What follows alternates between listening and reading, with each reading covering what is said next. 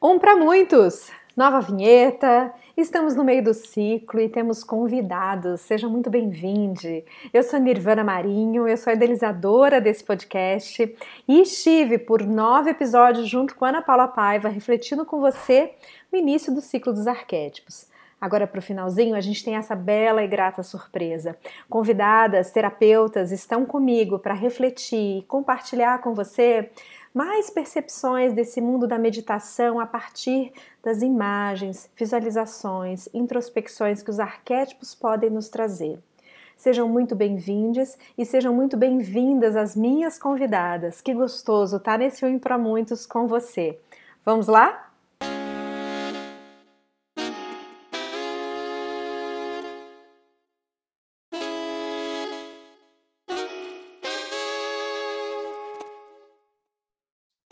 Para muitos. Sejam todos bem-vindos. Eu, Nirvana Marinho, estou hoje com uma convidada especial, Adriana Embaçaí. Seja muito bem-vinda, Adriana.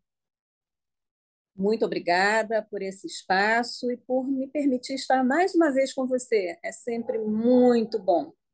Um para muitos é um espaço realmente de encontro e ele cresce a partir do arquétipo do governante, agora com o arquétipo do mago, com a Adriana porque novos convidados podem aparecer e trazer seus insights a partir de meditações, reflexões que façam parte da sua prática terapêutica, da sua prática como terapeuta, como é o caso da Adriana, e possam sim compartilhar com todos vocês que estão escutando esse podcast o que que o arquétipo hoje do mago pode nos trazer.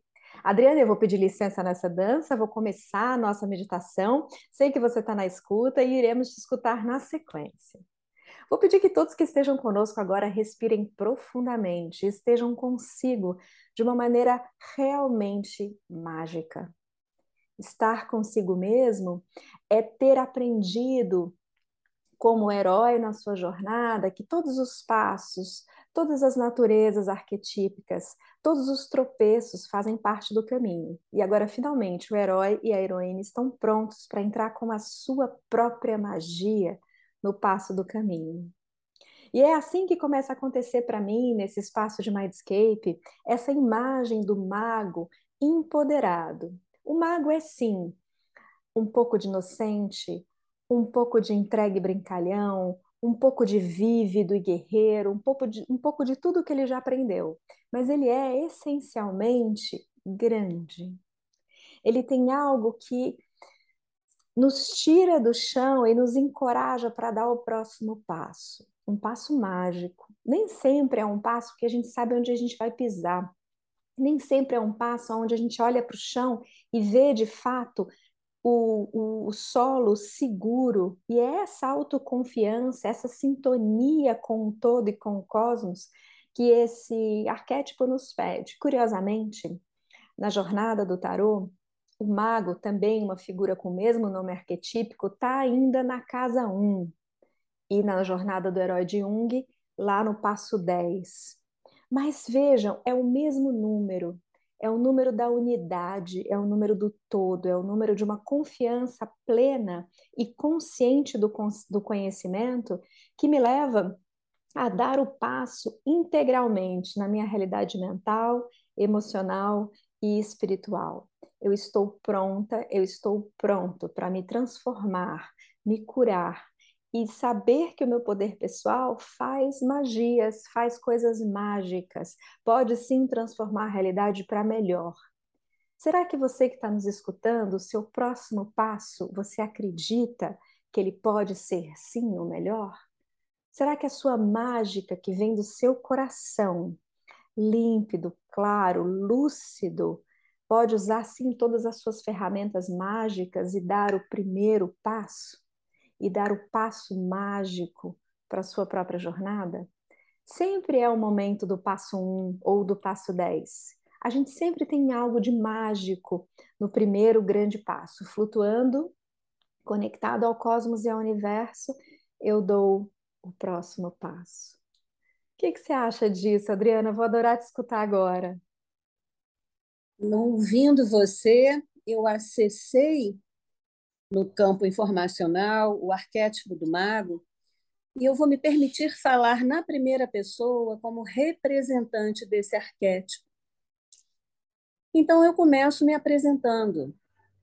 Eu sou o mago, represento a unicidade e ainda assim me fragmento para captar minhas diversas partes, ressignificá-las e voltar a uni-las, para que desse jeito eu dê mais um, dois, ou quem sabe dez passos na direção de mim mesmo. Eu tenho a magia em mim. Eu visto um chapéu com o símbolo do infinito. Seguro na minha mão esquerda uma varinha mágica. Ainda assim, estou com os pés bem fincados na terra. Tenho diante de mim uma bancada com diversos instrumentos. E é desse jeito que eu sigo, unindo a minha magia com a minha praticidade, construindo no meu dia a dia uma realidade que tem um quê de sonho.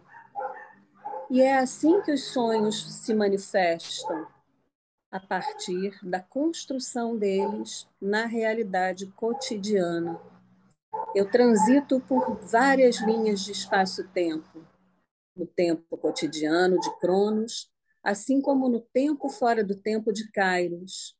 E é desse jeito, às vezes mago, às vezes embusteiro, que vou realizando diversas coisas. Muitas me encantam, outras me decepcionam.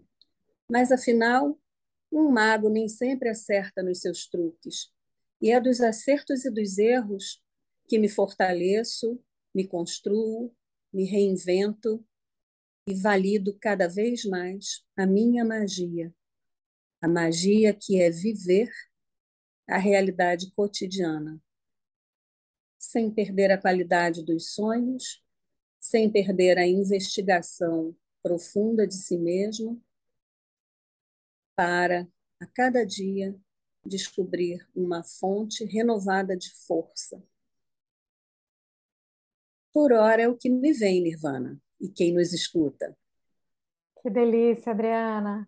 É assim, com simplicidade, mas com algo muito certeiro, que o Mago chega a nós duas. Muito obrigada por essa participação, Adriana Invassaí, nesse podcast Um para Muitos, que te recebe de braços abertos. E você sabe que sempre somos parceiras de muitos outros projetos. E nos encanta, para aqueles que nos escutam, poderem sim conhecer vários trabalhos terapêuticos que podem te levar à sua própria magia. Muito obrigada, Adriana. Até a próxima. Até a próxima. Beijão.